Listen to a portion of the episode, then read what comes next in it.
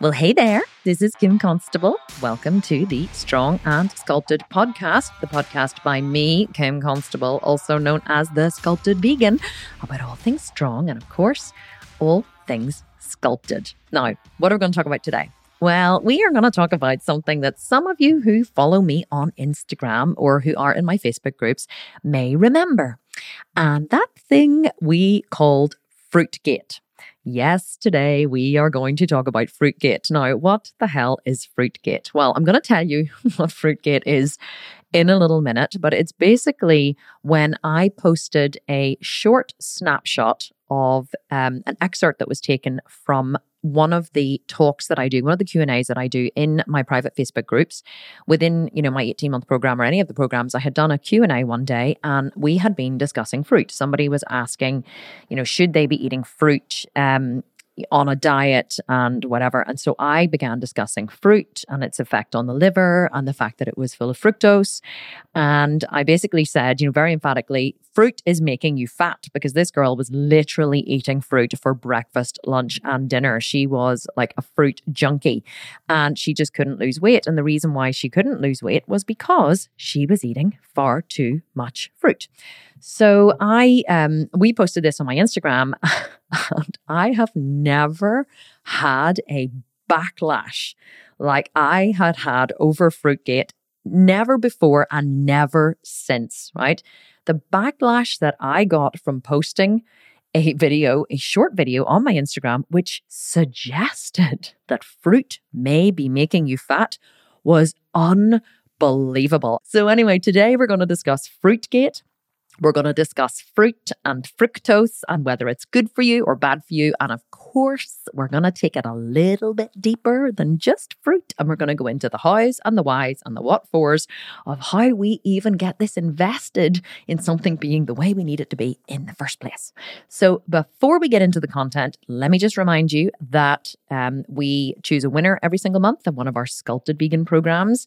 We just chose the winner and announced it on Instagram last week. Um, and you could win one of our sculpted vegan programs. All you have to do is leave a review wherever you listen to the podcast podcast and send me a screenshot of the review on Instagram. If you do not send me a screenshot, we cannot award you a program simply because the screenshot is how we get your Instagram name and that is how we contact you and that is how we find you. Because otherwise, if we have to go on looking at all the reviews, we don't know how to contact you because we don't have any details for you on all the different, you know, platforms. And also we wouldn't have the time to check all of the different platforms where this podcast is um, is published. So if you want to win a sculpted vegan program, send me a screenshot of your review on Instagram. My Instagram handle is the sculpted vegan, and you could be in with a chance of winning one of our sculpted vegan programs. So anyway, uh, what happened with Fruitgate? Well, I had like um, different like vegan fitness models and people like completely ripping me apart, and it was um, it was quite stressful at the time. I can laugh about it now, but what I realized was one, not everybody has your back, and two, uh, people actually enjoy putting other people down, especially people who are doing really well in the world. And of course, I'm doing really well in the fitness industry, and I didn't never occurred to me that that makes people jealous. So anyway. What also, though, happened was I realized people are very, very, very attached to their fruit. Don't you dare try and come between a person and their fruit. How dare you suggest that fruit might not be the ultimate, healthiest choice that we can ever have in our entire lives? Honestly, I was absolutely stunned by some of the comments, by how angry people were getting at the mere suggestion that fruit might not be the holy grail of food. And so I was like, uh, okay, uh, Fruitgate, let's stay well away from that subject in future because it's obviously just too emotive for people. So why am I going to talk about Fruitgate in this podcast? Well, here's what happened yesterday, just to give you a little back uh, information.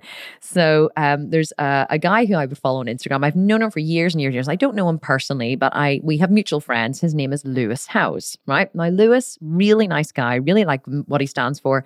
He interviewed uh, Dr. Steven Gundry on his podcast. Now, Dr. Steven Gundry is the author of The Plant Paradox. And um, a chiropractor that I would go to, who I would respect, told me about The Plant Paradox years ago. And he told me that I should read it. And I did buy the book, but I never actually got around to reading it. But I think that it's, um, he talks a lot about how he doesn't believe that um, eating grains or eating beans and things is good for us because of the lectins and, you know, different things, whatever. But it's not something I ever got around to reading. So I'm not really familiar with his philosophies. But you know, I read a lot of philosophies, read a lot of books. I don't just look for information that supports what I know. I actually look for information that challenges what I know because I like to, you know, have I don't want to create an echo tunnel. I like to to see both sides and look at different point of views and then make up my own mind about things. So Lewis anyway posted an excerpt of Dr. Steven Gundry talking about fruit and about how we should steer away from fruit because, and obviously, this was just like a snapshot taken of a long conversation. He was saying about, you know, we feed our kids fruit and fruit juices are the worst thing that we can do, and about how, um, you know, if you just throw all of your fruit into a blender in the morning and you have that before go, you go to work, it's absolutely destroying your mitochondria, and about how, you know, it's spiking your blood sugar and all this kind of stuff. And I was like, uh oh. And I sent it to my husband. I was like, Lewis has entered Fruitgate. And I reposted it on my story um, because I thought it was great what he was saying because it's true. It, it supports a lot of my uh, theories about fruit, and uh, which we're going to discuss in a minute, by the way. But um, so then I wrote to Lewis and I was like, uh oh, you entered Fruitgate. I bet you didn't expect this because I was reading through the comments. And of course, exactly what had happened to me had happened to Lewis. The Fruit Brigade came out in full force how dare you challenge people's views on fruits? And it was amazing how angry and upset people were getting. And they were ripping Dr. Steven Gundry apart and they were ripping Lewis Howes apart and they were getting very, very, very upset. Like you would have thought that someone had literally dropped some kind of atomic bomb on the nation. Like this is how upset and angry people were getting. And I was tittering away to myself. And so Lewis wrote back and he was like, holy good fuck. Like, what the hell? He said, This wasn't even my opinion. This was me interviewing this guy. And he said, The backlash I've gotten is unbelievable. People are like, I'm unfollowing you. How dare you post this on your Instagram account? That's it. I thought that you stood for something better than this. You have this quack, this asshole, this whatever.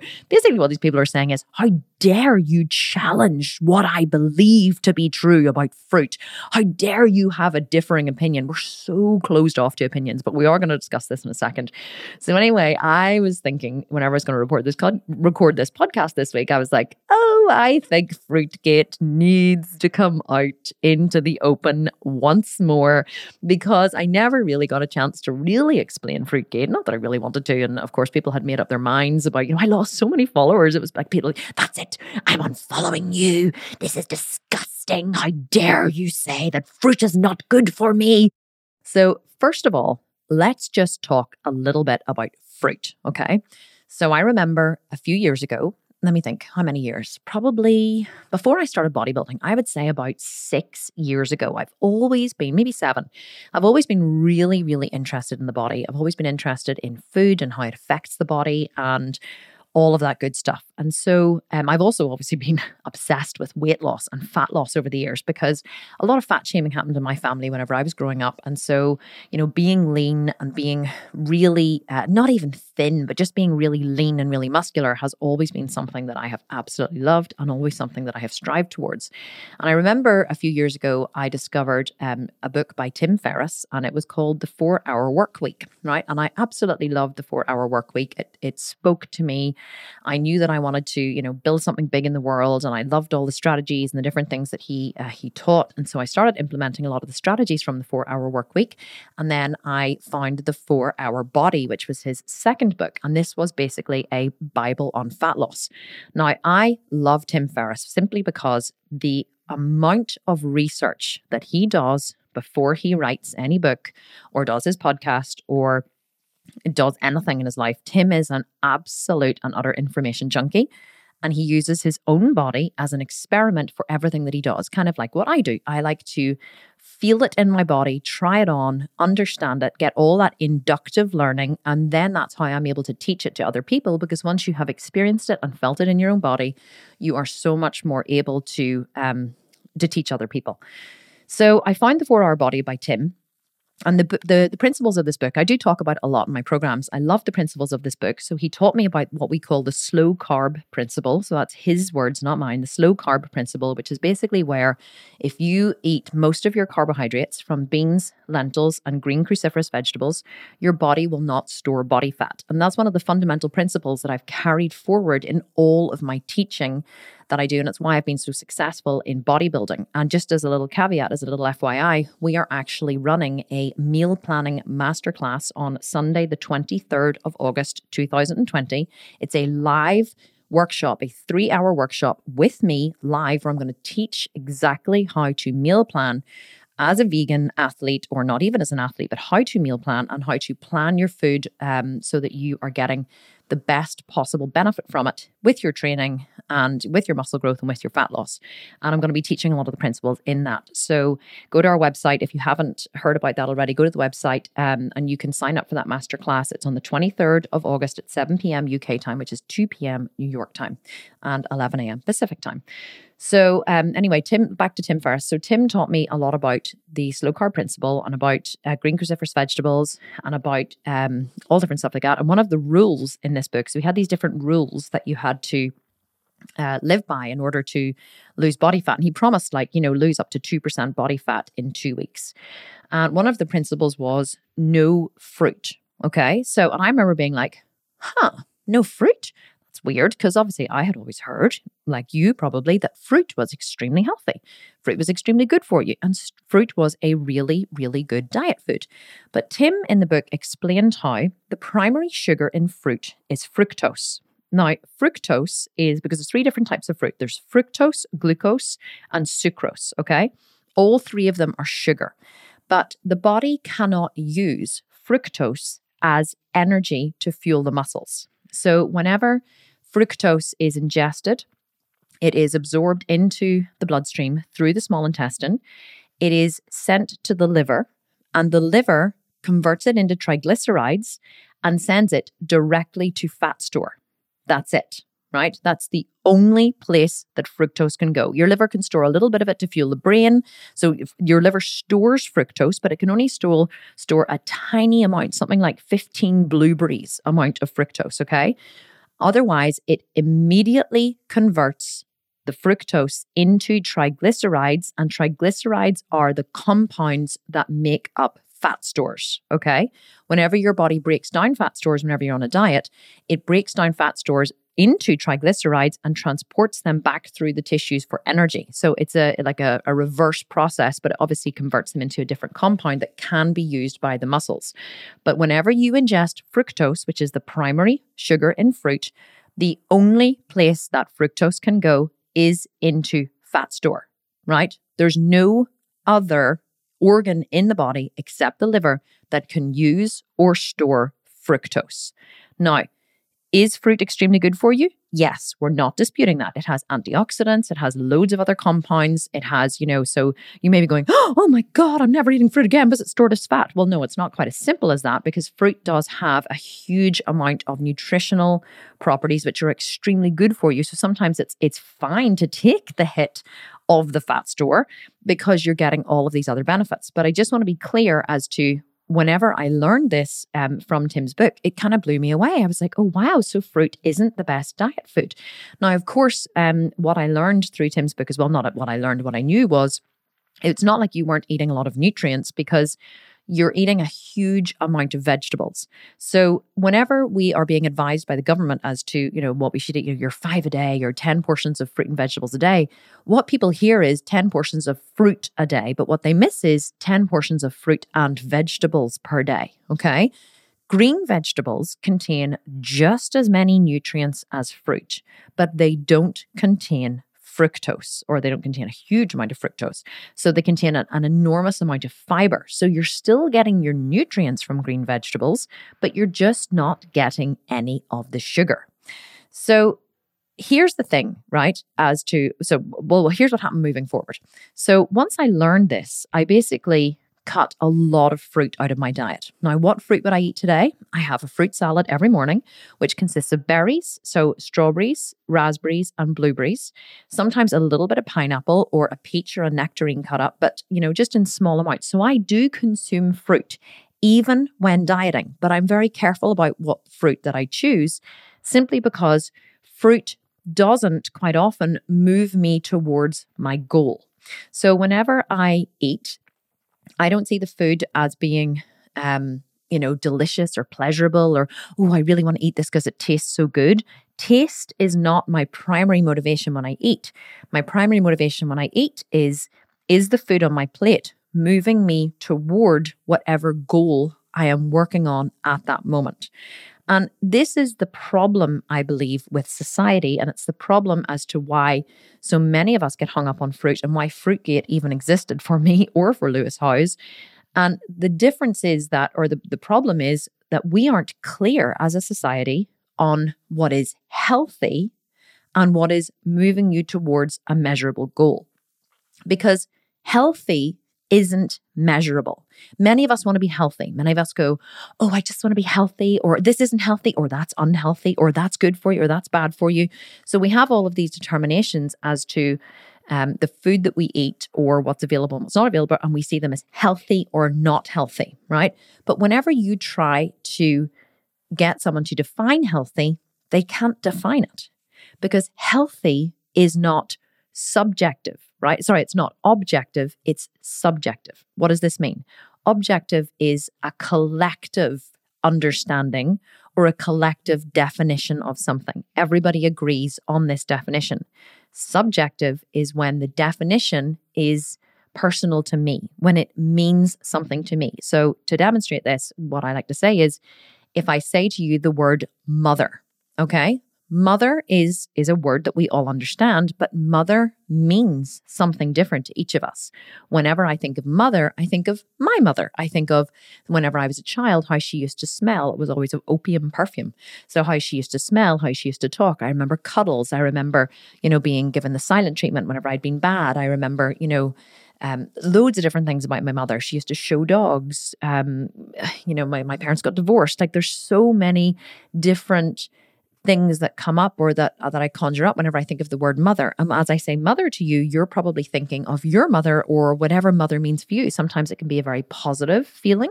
Sometimes it can be a very negative feeling. Maybe your mother was an alcoholic. Maybe she was very abusive or she hit you a lot when she was a child. Maybe she wasn't there for you. Maybe she was absent. Maybe you only had a father and you didn't have a mother.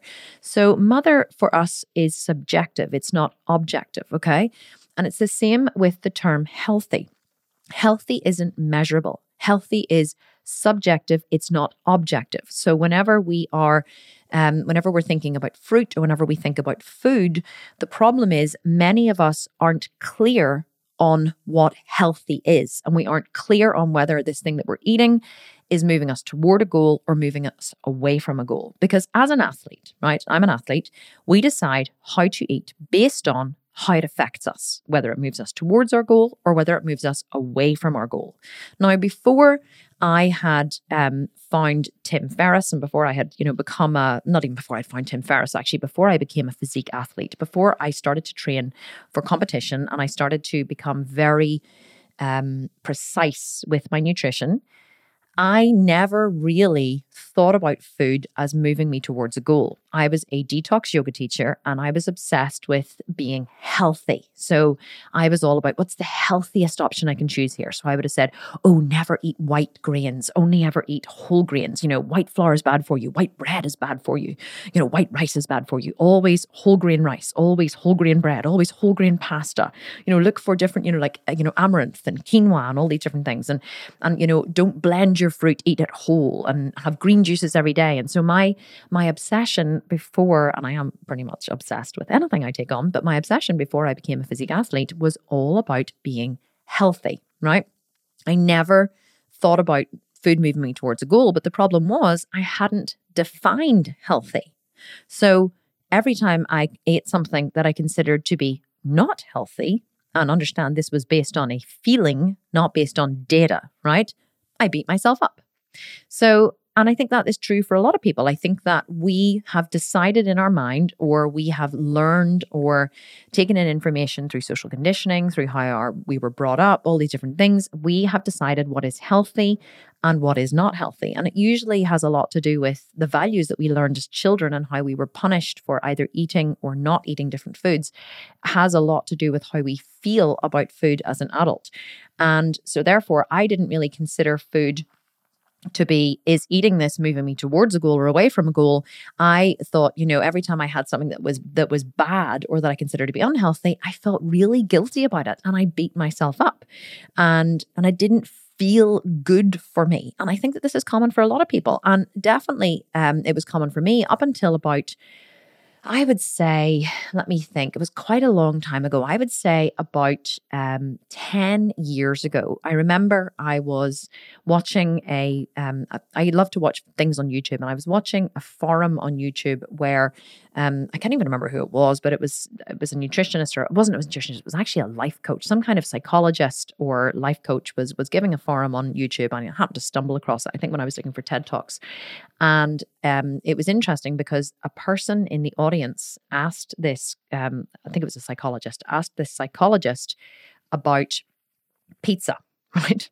So what they said was, um, this psychologist was talking about um, i think about goal setting and different things and about you know the feeling of guilt and discussing all these different concepts. And this person in the audience said you know well i i have something that i really struggle with. And they said you know i absolutely love pizza and last night, you know, my we ordered pizza for the family and I told myself I was only going to have, you know, two slices of pizza because I do struggle with my weight a little bit, but I ended up having five slices of pizza. And I felt so guilty after I'd had the five slices of pizza. And, you know, and, and I don't know what to do to overcome these feelings of guilt. Like I would love to overcome these feelings of guilt. And I would love to not feel guilty and I would love to reframe the pizza and, you know, not feel guilty about it. You know, what do you suggest? And I'll never forget what the what the psychologist said. And she said, Well, let me ask you something. She said, you know, um, she said, Why was eating the pizza bad?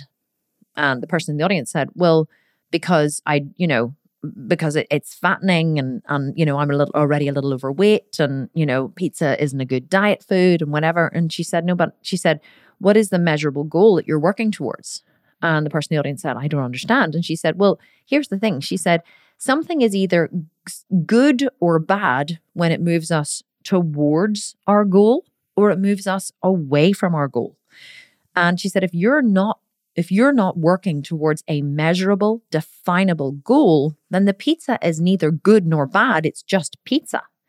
But if you are on a calorie restricted diet where you have told yourself you're only going to eat, or you've promised yourself, whatever, you're only going to eat 1500 calories a day because you're moving towards a specific goal and you go over the 1500 calories, then eating the pizza was bad. She said, if eating the pizza, say you're really short in your calories that day and you need five slices, of pizza to get up to the 1500, then eating the pizza is good.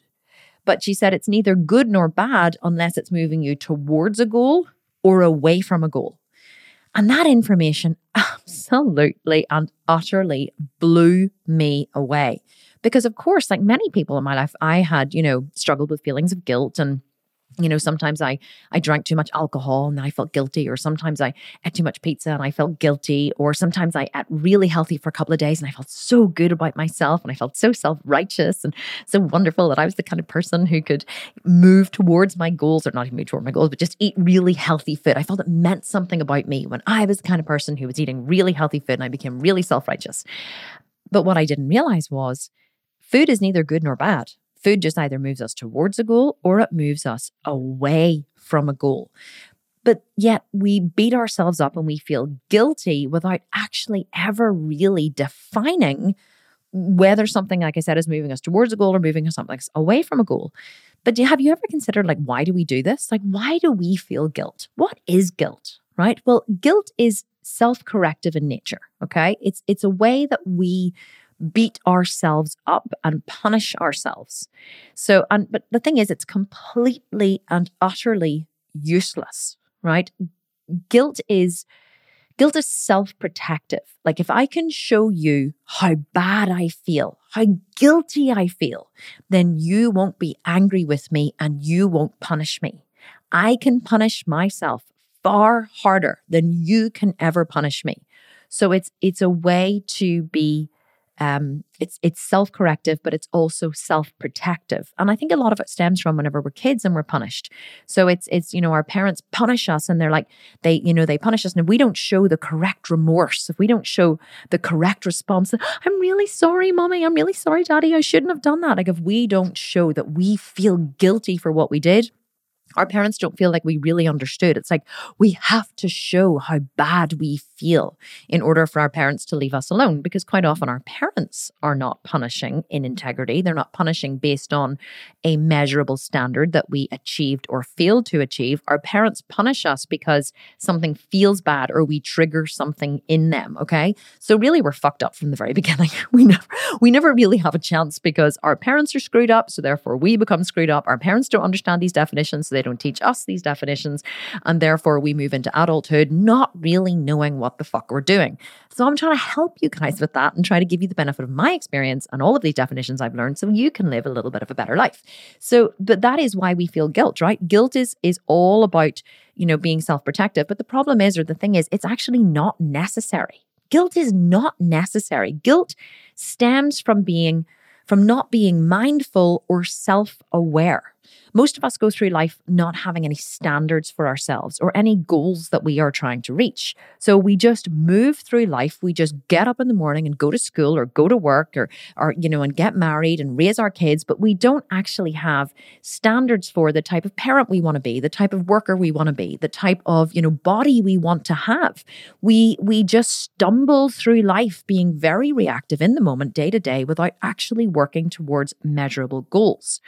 But you know, like I said earlier, if you are, you know, even if we go back to the pizza example, if you are not working towards a measurable goal, then eating the pizza is neither good nor bad. It just is, right? Just like if you are, if you're not working towards, you know, um, any a measurable goal in your fitness, for example, if you're not working towards a a measurable goal of eating 1500 calories a day or getting down to 10% body fat or building four kilos of muscle or lifting 200 kilos this week instead of 180 kilos, then you're just going to the gym and you're just showing up and moving weights. So if you let yourself off the hook this week and you're not working towards a measurable goal, it's neither good nor bad. It's just, it just is.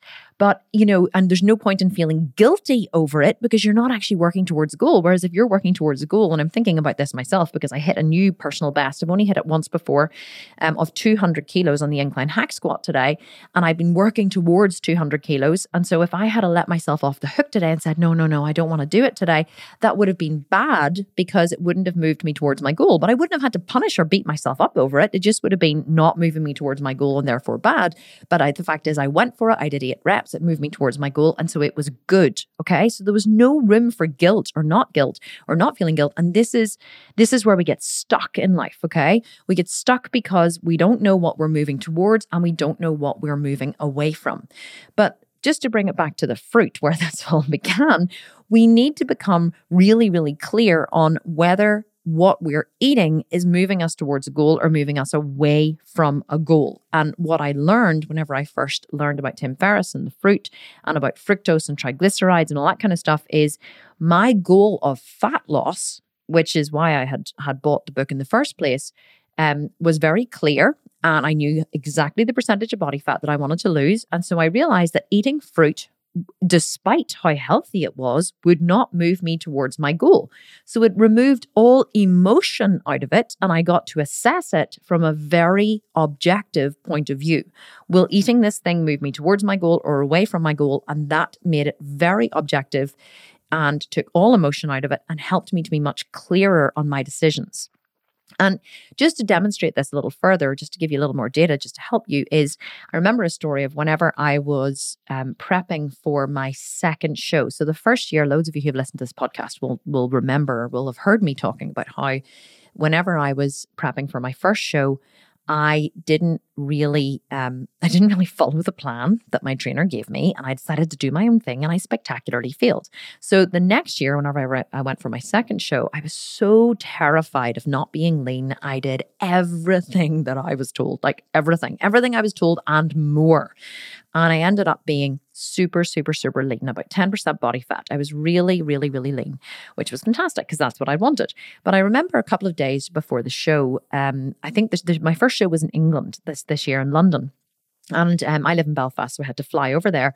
And I was flying out on the Saturday morning, and the show was on the Sunday morning. Now, whenever you are dieting for a show, you start to carb load a couple of days out from your show. So, what does this mean? It means that you are your muscles are very depleted of glycogen because you have been carb depleting for the week. Uh, usually, in in the last week, it's called peak week. For the first, you know, three to four days, usually four days for me, from Monday to Thursday, I carb deplete, which means I'm only, only eating about 60 grams of carbs a day. And you do a lot of depletion workouts in the gym, which means you're trying to deplete your muscles of glycogen. And the reason why you want to do this is so that your muscles go really flat and really, really glycogen depleted.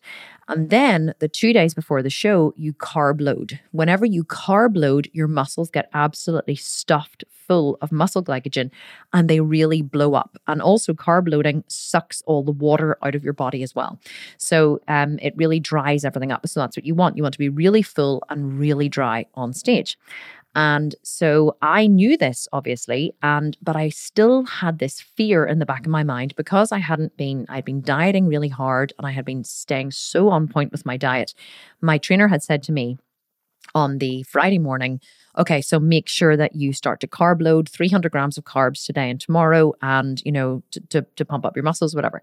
So on the Friday, I had been so busy running around and I hadn't eaten very much, hardly all day. I was still in diet mode. Okay. And even though I was like in the back of my mind, right, Curtis has told me to carb load, but I was like, you know, I, I just don't want to eat too much. Like I was, you know, still in this mindset of I still want to be really lean and, and I don't want to carb load in case I get bloated and blah, blah, blah. And so I didn't listen to him and I didn't carb load because I, I was afraid of the carbs because up until that point, carbs had been in inverted commas bad because eating carbs had moved me away from my goal.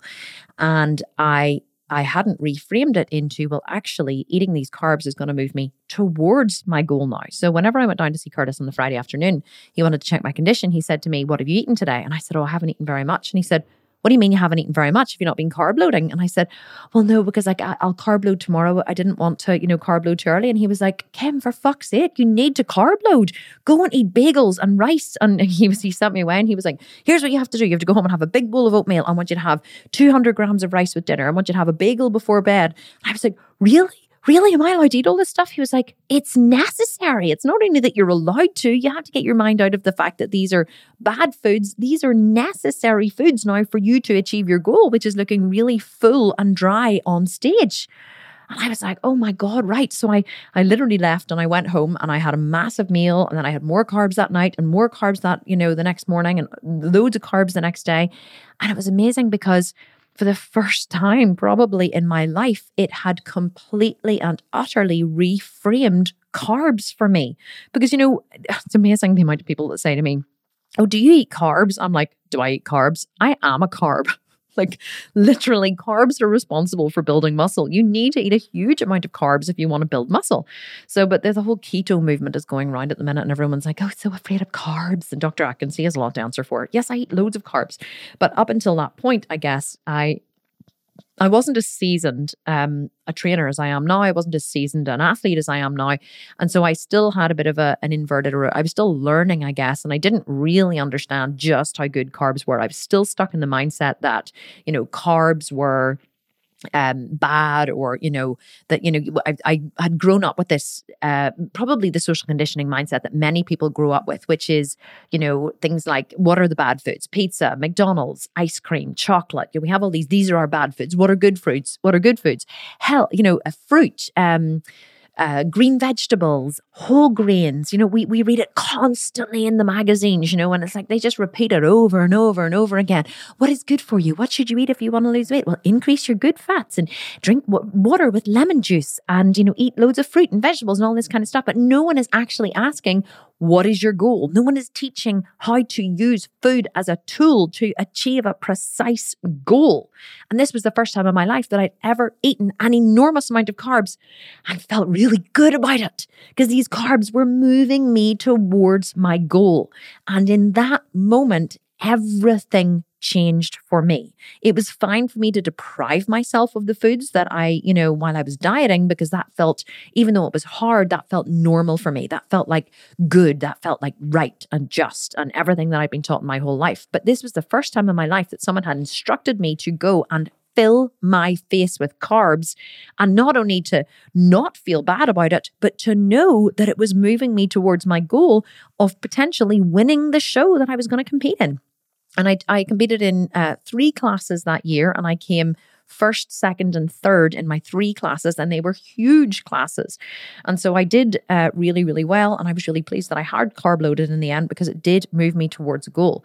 So what is what is the point of what I'm trying to say here? Well, food is a tool, right? It's like I said, it's neither good nor bad. Eating is neither good nor bad, right? Eating is necessary for survival, okay? We eat to survive. Our ancestors did not have the luxury of working towards a measurable goal. They just foraged for food food was a way to um, load up in the summer on you know that's why fruits always grew in the summer especially here in it's different if you're in australia and you know it's it's a warm climate and fruit was in abundance all year round. I know australians are massive fruit eaters because of the climate but here in belfast like the only thing that we really grow are apples and pears okay? Nothing else really grows here because we just don't have the climate for it. So fruit is very plentiful in the summer and so you were supposed to fill up on fruit and grains and and all those whole foods in the summer in order to get a little bit fat because the body fat would have kept you through the winter, right? Body fat is a is is an energy storage tool that your body uses to get you through a period of shortage. But we're not surviving anymore in the world. We are, you know, we've moved far past that. So we have to, we, we, we have the luxury of using food and exercise and all of those things in a completely different way. So, you know, we don't need to survive anymore, but there are people in the world who actually surviving is their goal. There's people in developing countries and third world countries. There's people who are very, very short on money and, you know, they don't have the luxury of using food as a tool. Food is a survival mechanism. They just eat whatever they can in order to survive. Sometimes they don't know where their next meal is coming from.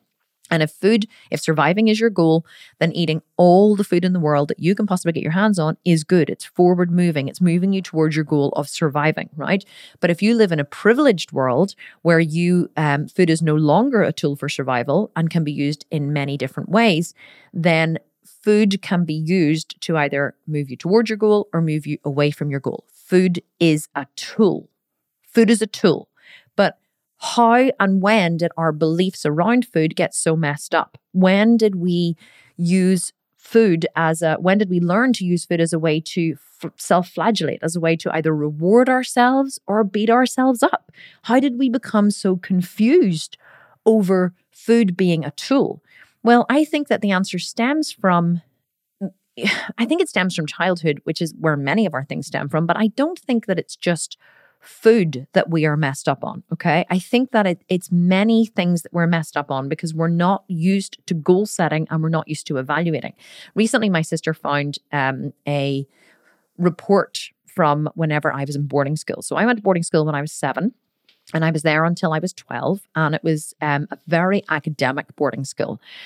And my sister found our report cards, which was like a little report booklet that you would have got. You know, the teachers would have written the report, booklets, and she found them at my dad's house when she was clearing some stuff out. And she gave me mine from when I was eight years of age. And I was reading, I started to read through the different um, reports, right? And even at eight years of age, I was doing maths or math, as it's called in America, English, geography, history, art, um, religious education, science. It was just called science. It wasn't phys- physics, chemistry, and biology in those days. And I was doing all these subjects at this age, and I was reading through my report card, and I was absolutely horrified by what I read. And in fact, it actually made me feel really deeply sad as I read some of the reports that the teacher had written because I could see how we develop confusion as young children because a lot of the not I mean all of the ones of art and English and the, the subjects that I was really good at were fantastic. You know, I got really high marks in my exams. Yes, at eight years of age, I was doing exams, horrifying. And I got really high marks. But then in the ones that I really hated, like geography, history, and science, I was never good at, it was all, oh, Kim needs to pull up her socks and try harder. Kim is a very intelligent young girl, but she's not applying herself in the way that she should. If she would just apply herself a little better, she would find herself with a deeper interest in the subject and blah, blah, blah. Like very harsh judgments, you know? And it was all about Kim is not performing in this subject the way she should be. She needs to apply herself more diligently to this subject and she needs to perform better. And it really made me sad because I was like, I was eight years of age. I was eight years of age. And and I, you know, and I would have been re- reading this report card and imagine how whenever I read that, imagine how I must have felt about myself. You know, I am not a good person. I'm not an intelligent person. I'm not a smart person. I'm not a hardworking person. You know, all of these judgments that were being passed on me based on my ability to achieve a certain mark in geography or history or science or all of these subjects that I wasn't even interested in, right? My personhood was being judged by my ability to achieve a certain mark in these subjects. And what this made me realize is in directly in relation to what I'm talking about, in school, we are taught to believe that achieving a level of proficiency in a subject will somehow make us a better human being. Okay. We need to learn for the sake of learning. Learning is the most important thing. But yet, many of us don't actually stop to consider why are we obsessed with filling our children up with knowledge? Why? What does it achieve? What does filling your children up with knowledge in every single subject achieve? Now, when I ask this question, parents usually say to me, well, it makes them an all round better human and it teaches them about the world. No, no, no, no, no, it doesn't. How you learn about the world is through living in the world. How you learn about bodybuilding is being a bodybuilder. How you learn about business is running a business. I did business studies in university and it taught me nothing. I barely scraped a 2 2, which is one mark up from a third, which is the lowest possible mark you can get in a degree. I nearly got kicked out of university for not for failing all my exams in the first year. I took a load of drugs and I got a first in partying. That's what I got a first in university, a first in partying. And there is not one single thing that I use or remember from my business studies degree that has enabled me to be the businesswoman I am today. Do you know what enabled me to be the businesswoman I am today? Experience, experience and getting in the trenches and running a business. Theory teaches you nothing without application. But yet we are obsessed with filling our children up with knowledge. But imagine how different the world would be if instead of trying to fill our children up with knowledge and hoping that it's going to hit some end goal, imagine if we allowed them to choose an end goal and then learn the tools to achieve that goal. School subjects are tools for us to get what we want in life. They are tools to achieve a goal. I hated math in school. I hated it. I was terrible at it.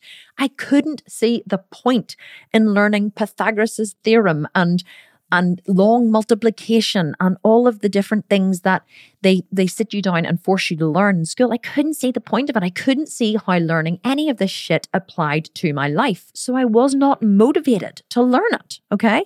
And I really was and I wasn't very good at following the rules either. So the loads of kids are just like, this is what you do. Their parents drill it into them. This is what happens. This is what you do, blah, blah, blah. But I could not see the point in learning all of this shit. Okay.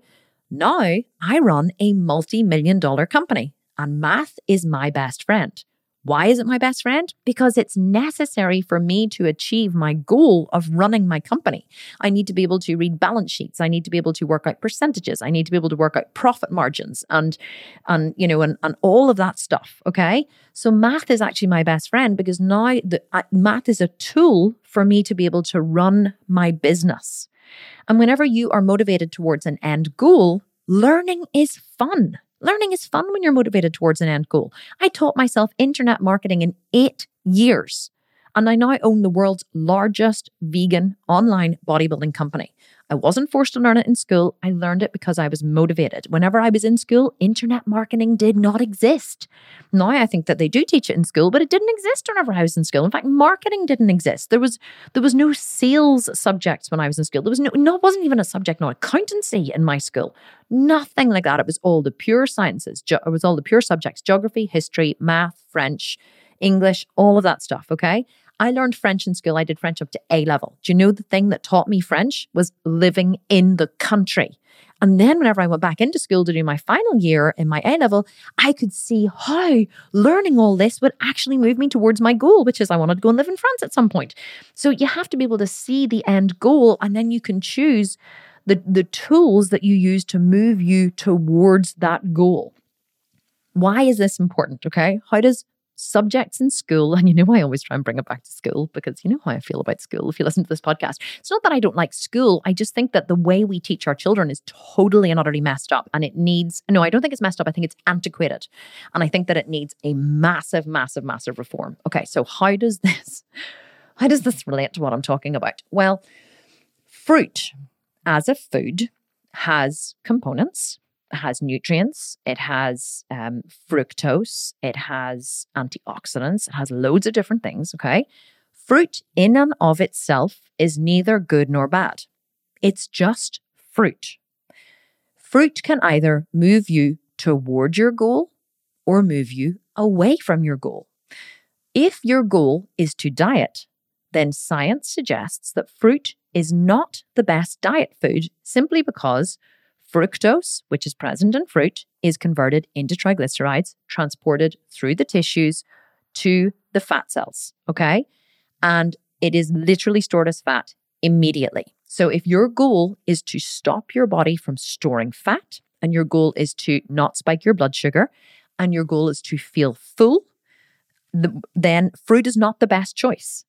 Now, if your goal is to pump your body full of antioxidants. If you have had a some kind of disease or you're getting over an illness and you have been advised to eat a high sugar diet or you have been advised to eat a diet full of antioxidants, then fruit is a very good choice because fruit will move you towards your goal. And and so this is the thing, right? This is what people fail to recognize whenever they become obsessed with fruit. And whenever I talked about Fruitgate, whenever I discussed, oh, well, didn't talk about Fruitgate, but it became known as hashtag Fruitgate. Whenever I discussed fruit and in my 18 month group, whenever I was doing the Q&A and I said to this specific person, fruit is making you fat, it was true because she was consuming an enormous amount of fruit. She was blending fruit into fruit juices. Her body was getting far too much fructose, and that fructose was being stored as fat. So I said, Fruit is making you fat. What the world heard was, how dare you take away my fruit? How dare you suggest that fruit is making you fat? Fruit is, is extremely healthy and should be part of a, a balanced diet. Yada, yada, yada, yada. Yeah, yeah, yeah. I hear you. I hear you giving off, right? And and I but here's the thing, okay? I was completely stunned, like I said in the beginning, stunned as to how much backlash I got from Fruitgate. And but that's why I decided to do this podcast today because what I realized was twofold, okay? Fruitgate taught me a couple of things. Here's what it taught me. In fact, three. Three things Fruit, Fruitgate taught me. First one is people get fearful when their beliefs are challenged. We are obsessed as a nation with being healthy. And we believe on some level that if we are healthy, everything in the world is okay. We are okay. Our children are okay. We're going to live long and healthy lives. And we are fearful of not being healthy, right? But also, we don't like our beliefs to be challenged. We are not open to new ideas or to information or data coming in that challenges what we need to be true. Because understand when you get fearful when you when you get um, defensive the minute you get defensive it is uh, what has happened is you have uncovered a limiting belief. What causes a limiting belief? Fear. If you're open to new information and you're open to new data, then you are not fearful. The minute you need to defend something, you are fearful. You have uncovered a limiting belief, which is fantastic.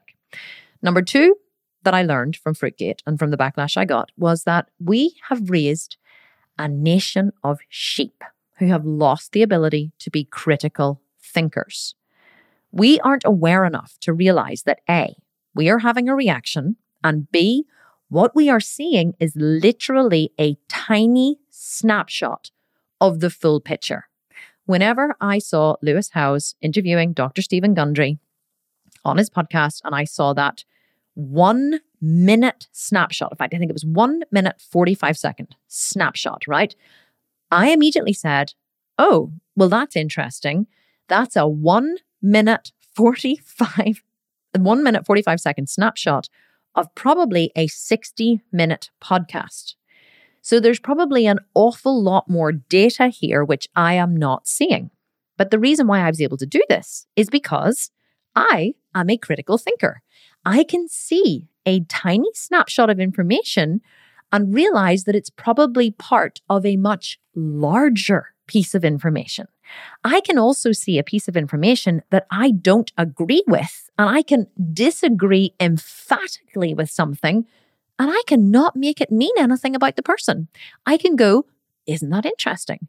I disagree with what that person is saying am I actually going to comment on it and go, I disagree. How dare you? How dare you talk about fruit? How dare you say that eating mangoes is bad and that, that grapes are little fruit bombs? No, I can just go, interesting. I disagree. Do I have the time or the inclination to get into a discussion here about, you know, our differing point of views? No. So what am I going to do? I'm just going to move on. I'm just going to move on because it's not important enough to me to get into an argument over what I what I believe to be true and what this person believes to be true. There is a rule by Dr. Jordan Peterson, who's one of my favorite psychologists, and he says in his book 12 Rules for Life, one of the rules is assume that the person you are talking to knows something you don't. For me to say I am right and you are wrong is so limiting in every single way. It, people just don't realize how doing that to someone or doing that to yourself absolutely 100% cuts off all learning and it cuts off all possibility in the world for you to be better than you are now. If you believe that you are right and the other person is wrong, you are completely closed off to any new data coming in. If you are closed off to new data, you are stuck. You are stuck exactly where you are with no opportunity to move anywhere in the world because you have decided that you are right and that person is wrong. Whenever you do that to yourself, I mean, if you're the kind of person who just wants to stay exactly where you are and not progress or move or grow in the world, then that is totally fine. You be right and make everybody else wrong, and you stay stuck where you are. But I am the kind of person, and I'm guessing that you may be too, because you're listening to this podcast, who wants to grow and expand in the world and make more money and grow more muscle and, and have more opportunity and travel more and meet more people and be open to new and differing point of views. And you cannot be both ways. You cannot make someone else wrong and your beliefs right but also be the kind of person who's open to possibility and change and wants to grow and move in the world. The more flexible you are in your beliefs, the more flexible you are in your arguments, and the more open you are to hearing differing point of views without needing to defend or make the other person wrong, the more chance you have of success in the world. The third thing I realized from, from Fruitgate was that 99% of the world is completely self absorbed and unaware completely self absorbed and unaware. We see Dr. Steven Gundry and we go, You are bad. You are wrong. You don't know what the fuck you're talking about. Okay. Because we don't even realize that what someone has said has triggered us so badly that we can't even take in any more data. When I remember hearing this years ago, someone said about, um, I think it was Tony Robbins. I was listening to one of his stuff and he, some of his stuff, and he said, when someone is in fight or flight, they stop taking in data. So, what does this mean? You know, whenever, have you ever driven along and you see a cop car in the thing that goes, and you go, oh, fuck, and it sets your fight or flight off, right? And you start to tremble and your adrenaline goes and it sets your fight or flight off. Whenever your fight or flight is is triggered, you stop taking in data. And whenever, like, we see this with children all the time, whenever children are having an enormous emotional reaction to something, and they're crying and screaming. Have you ever tried to reason with a child or even with your wife or your husband or your mother or father who's having a massive emotional meltdown and you're trying to reason with them and they are just like, just like not taking in anything you're saying? That's because when someone is in fight or flight, they're not taking in data. What we have to get more aware of as human beings is the fact that we are triggered by something and then separating our emotional reaction from the data. So, uh, one of my favorite quotes is, uh, freedom lies in the capacity to pause between stimulus and response. I see the sculpted vegan saying, fruit is making you fat. And I go, oh, how dare she? How dare she? Right? If we can go, oh, I just had a big emotional reaction. Let me just think about this for a second before I write a really angry comment on her Instagram page. Let me just evaluate. Let me get some more data is actually, is what I think she's saying actually what she's saying? Imagine how different the world would be if we did that, right? Imagine how different the world would be if we actually went, this is what I believe to be true. Is this actually true? Is this actually what she's saying? My husband and I do this um, do this exercise whenever I can't remember where I got this from. I think it was uh, Jordan Peterson again. We do this exercise where, whenever we are having an important discussion about something to do with the kids or us or the family or whatever, whenever one person is putting across their point of view, so let's say Ryan is telling me his point of view and what he believes, I have to repeat back to him what he has said, my understanding of what he has said, right? Before I can respond with what I think, I have to repeat back to him what he has said or my understanding of what he has said. And he has to agree with my version, agree that I have understood him correctly before I can speak. Then I speak. And before he gets to respond, he has to repeat back to me what I've said or what his understanding is of what I've said before then he gets to speak. This is absolutely and utterly transformational for your marriage and for your relationships because you're not making an assumption about what you think the other person is saying. You're actually understanding what they intend to say. So we hear someone speak right? And we under we think we understand what they're saying, and then we respond based on our understanding. Sometimes and oftentimes our understanding is incorrect. This is what happens when we take in data. It's what happened with me with Fruitgate. It's what happened with Dr. Steven Gundry with Fruitgate. It's what happens whenever someone is having an emotional reaction to something. And fruit seems to be an enormous emotional trigger for people. And I really, truly do not know why. I've tried, tried it on and tried to think about it. And the only thing I can think as to why fruit would be an enormous emotional trigger for people. And maybe if you, if fruit is an emotional trigger for you, I would love for you to write to me. Please write to me, the sculpted vegan on Instagram. Send me a DM and tell me why. If you're, if fruit is an emotional trigger for you, please tell me why, because I truly want to understand more. I just, I love understanding people and I want to know why. The only thing I can think of is because of, of, is of what we've discussed. And I'm open to being wrong that we have this obsession with being healthy. We're punished for eating bad food as children and we're rewarded for eating good food. And therefore we place a lot of our self-esteem and our feeling of self-worth and our feeling of, of, of being human, of being a good human or a bad human based on our ability to be healthy or not healthy. And if you try and take away someone's fruit, then what you are essentially doing is taking away their goodness, taking away their good intent at the deepest deepest level. That's all I can think of. That's the only reason why I can think of as to why fruit would be such a strong emotional trigger for people. But whenever you become, whether it's an emotional trigger or not, whenever you become very aware of your emotional triggers and what drives you and what what um what you react to, everything changes. Everything changes. Because here's another just something else I want to bring home to you before we finish, before I get to my final point, is that I want you to consider what actually self awareness is. I, I had a, a friend of mine recently say to me, Oh, you know, I'm so self aware that blah, blah, blah. And she told me why she was so self aware. This person does do a lot of personal work. Okay. They're always trying to figure out why do I think this way and why do I do this and, and why, you know, I am this way and blah, blah, blah, all these different things. And I was talking to my coach and I said to her, I was discussing this person and I said, you know, but she's very, very self aware. And she said to me, it doesn't seem like she's self aware. And I said, well, why do you say that? She said, because true self awareness is when you understand how your actions affect other people. It's not just understanding your actions, it's understanding how your actions affect others, which is empathy. True empathy is understanding how you affect others. And she said, self awareness is not just understanding yourself, it's understanding how you affect others. And this person doesn't really seem to be aware of how her actions are affecting you. And so she's not truly self aware. And I was like blown away. Was, oh my God, that is so true. It's so true. And I think that we lack self awareness as a race and as a culture. We first of all lack we lack the first layer of self awareness, which is, oh wow, I'm having an emotional reaction to something that this person is saying. Okay. Why is this triggering me? Why is this upsetting me? Why am I so emotionally invested in fruit? Right.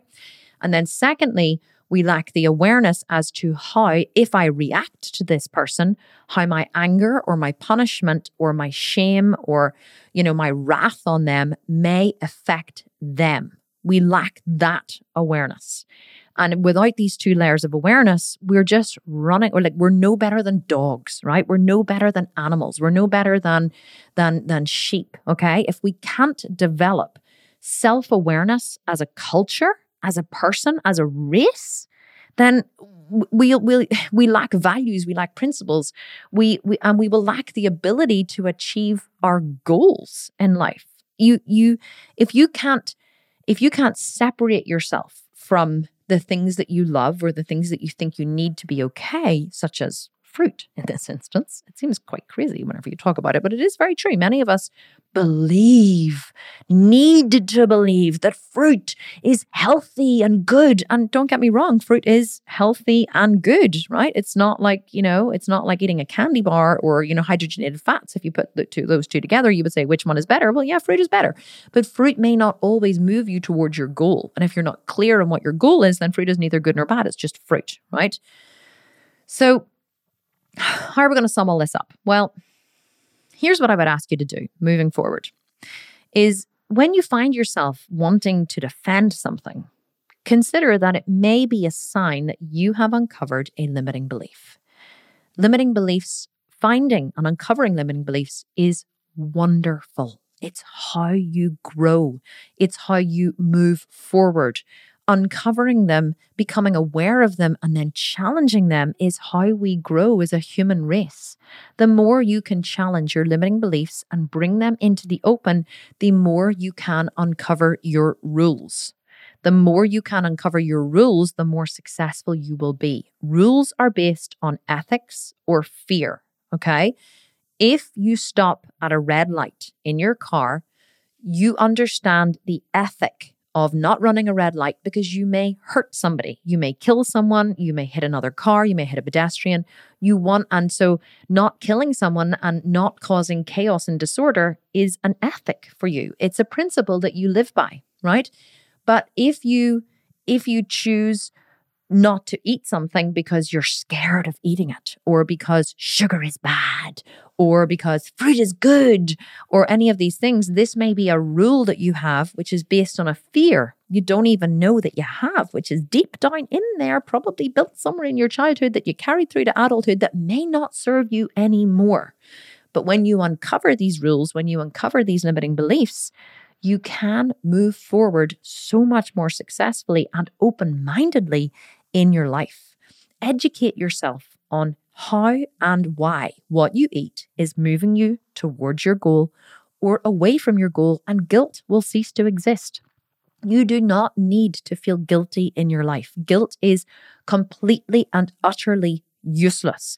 If you've realized that you have done something which has hurt someone else, or you've realized you've done something which has compromised your own ethics, then fix the thing that you broke apologize to the person or, you know, make right whatever you have wronged and then you can move on. You guilt, there's no point in feeling guilt. There's no point in beating yourself up over it, right? Guilt is is so useless as an emotion. If you cause harm, fix the harm and move on. and there's no need to feel guilty about it. Whenever you commit to this, it's incredible what happens. It opens up a whole new world and makes you so much more purposeful, driven, and goal oriented. You stop punishing yourself, you stop punishing your children, and together, you know, whenever whenever you learn to live this way together, it sounds very like kooky and you know and whatever, but we can build a better world. You know, the more self aware we are, the less rule bound we are, the less fearful we are, the more we understand how something is neither good nor bad unless it's moving us towards or away from our goal, the less fearful we are, the more purposeful we will become, and the more successful we can be. Fruit is full of fructose. Fruit will cause your body to store body fat. If that's not important to you, that's perfectly okay. If you want to lose body fat, consider that fruit may not be the best possible choice. But don't get upset about it. and don't make it mean anything more than it means.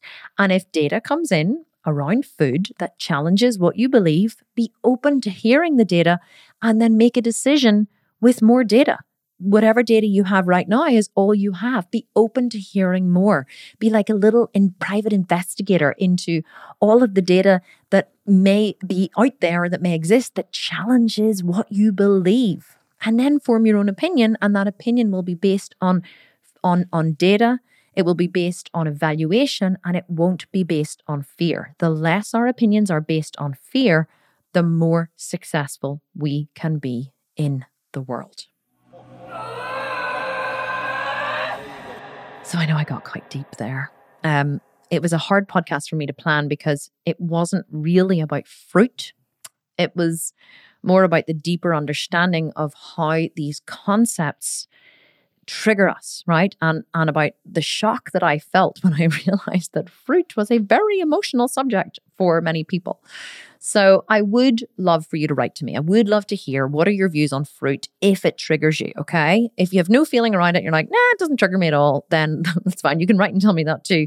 But if fruit is is an emotional subject for you, I would love to know why. Truly, this is something that really interests me because I I, I find it very hard to try it on, and um, and I definitely would love more data. Uh, don't also forget two things, a little bit of housekeeping. Um, we have the meal planning masterclass, which is happening on the 23rd of August, 7 p.m. UK time, 2 p.m. Uh, New York time, 11 a.m. Pacific. It's going to run for about three hours, but we're going to have a good 15 to 30 minute break in the middle.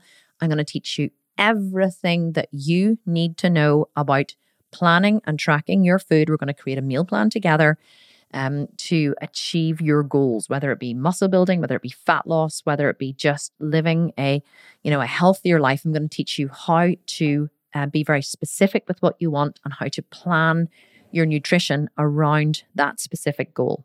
Go to the website, thesculptedvegan.com. You can sign up for the masterclass. A replay will be available and it will be yours for life um, after after the the event. Even if you can't show up live, definitely sign up if it's something that interests you and we will send you the replay. Also, don't forget to leave me the review, send me a screenshot on Instagram and tell me your thoughts on fruit if it's an emotional trigger for you, because I definitely want to find out more about that too. Guys, thank you so much for listening. I hope that you enjoyed this podcast and I hope you have an absolutely wonderful week wherever you are in the world and wherever you are listening to this. I love you all very, very, very much. And I know that sounds very shallow to say, but it is true. I imagine all of you listening to this and it fills me with great joy and I will speak to you all next week on another episode of Strong and Sculpted. Take care and bye for now. Mwah.